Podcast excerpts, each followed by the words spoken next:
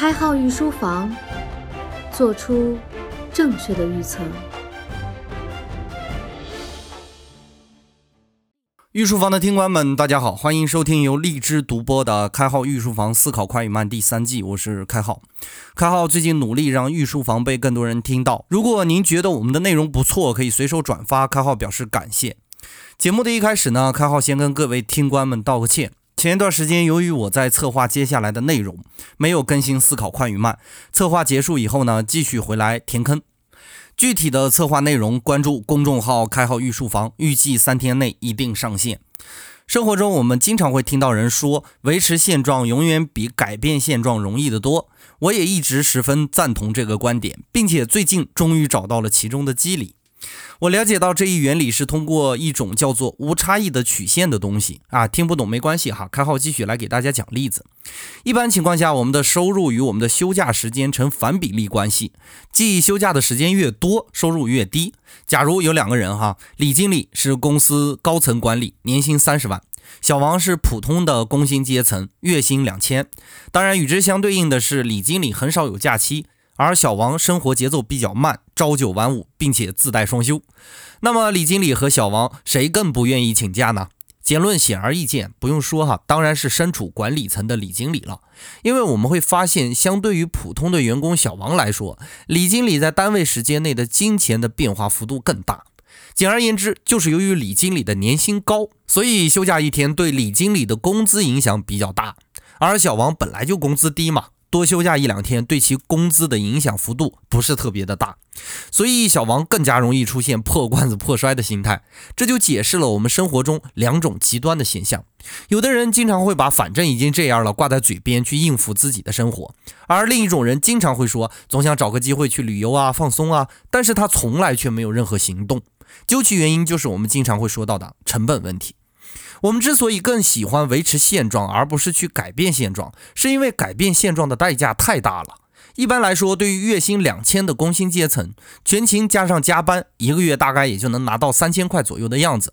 为了多得到一千块，付出的辛苦可能要比上班大的很多很多。而对于高层管理，休假一天的损失就接近于普通工人十多天的工资。这种损失的幅度，对于他们自己来说也是很难接受的。最终就出现了越穷越安于贫穷，越富越追求富裕的两极分化现象。这种现象也叫马太效应哈，因为我们都愿意在自己原有的位置上，而不愿意做出高成本的改变。这就涉及到我们今天要讲的禀赋效应。禀赋效应说的是，当人一旦拥有某个物品，他对该物品的价值评估要比拥有之前高得多。也就是说，我们都认为自己拥有的总是最好的，并且我们拥有这个物品的时间越长，对它的价值估计就越高。比如现在有个陌生人跟你有一模一样的一本书，新旧样式都均等。如果他想跟你交换，你愿意吗？我想，除非他是名人或者有一定影响力的人，否则你们就很难达成交易。因为我们都认为自己的才是最好的。而如果是我想跟你交换我的书，你肯定是愿意的，因为即使是我看过旧的书，它也是存在一定价值的。禀赋效应可能会促进我们的念旧情节。但是在商业投资中呢，这种效应很容易影响我们的决策。比如在二手市场上，就拿房地产行业来说，如果我们是房地产的业主，出售这栋房子的时候，我们会参照自己购入时的价格，可能会愿意花更多的时间等待价格攀升或者拆迁。而作为房屋的代理人，在售房时，并不会关心房主买房时的买价。而是合理的估算其当下的价值，觉得合理就抛售。抱着这两种心态呢，代理商通常会比房屋业主更容易达成交易。还有另一个方面，就是在股票投资的行业，由于禀赋效应的影响，我们可能会更多的紧紧抱住收益不好的股票，而迫切的卖掉优质的股票。对于那些收益不好的股票呢，我们总认为这只股票是具有高价值的，并且臆想其有更大的反弹的机会。每抛出去前，我们想到的是其预期收益，但一旦抛出时，我们会想到的是自己的损失。相反的，对于已获取收益的优质股，抛售时我们会想到我们已获得的收益；不抛出时，会假想自己未来面对的风险以及损失。这就是我们人性思维的局限性，高估已经拥有的事物的价值，并且对这种虚幻的价值产生不安，而对尚未拥有的事物怀有高度的期待。说到这里呢，开号再给大家讲一个有趣的现象哈。假如你喜欢喝红酒，前几年呢刚好买了一箱顶级红酒，在此期间呢，这个红酒的价格一直在增值。之前是二十美元一瓶，现在涨到了二百美元一瓶。你手里还有几瓶存货？实际上你心里不愿意出售自己存货的，当然也不愿意继续追加购买。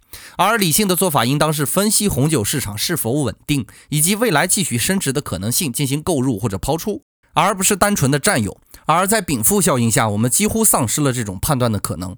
在此，我要强调的是，这一例子是作为普通的红酒爱好者的角度。当然，如果你是收藏家或者商业投资者，那一定会同意我的判断。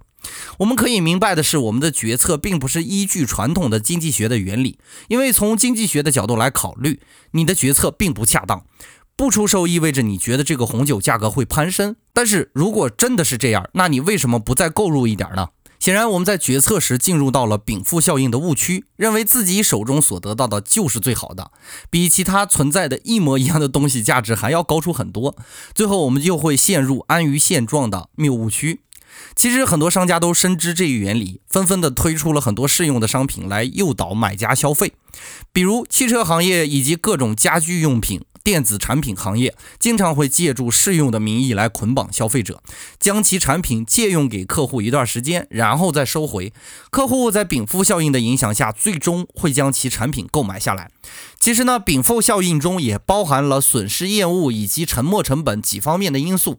前面我们也讲过，损失厌恶是我们极力所避免的，而沉没成本会让我们持有的东西的成本与日俱增。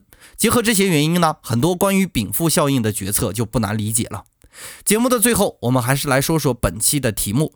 本期的题目叫做“敝帚自珍”，意思是自己的东西虽然很一般，如破笤帚一般，但是我们会格外的珍惜。正如那句俗语讲的一样：“金窝银窝不如自己的狗窝。”而我们自己珍惜的东西，是否真的是最具有价值而且最具有效率的选择呢？听完本节所讲的禀赋效应，我希望你重新的考虑一下。你的选择是否是最佳选择，还是你只是敝帚自珍呢？本节内容就播讲到这里。如果您觉得我们的内容不错，可以留言、点赞以及转发。当然，如果开号说的太快，你可以关注微信公众号“开号御书房”查看文字版。感谢您宝贵的时间，我们下节再见。开号御书房，做出正确的预测。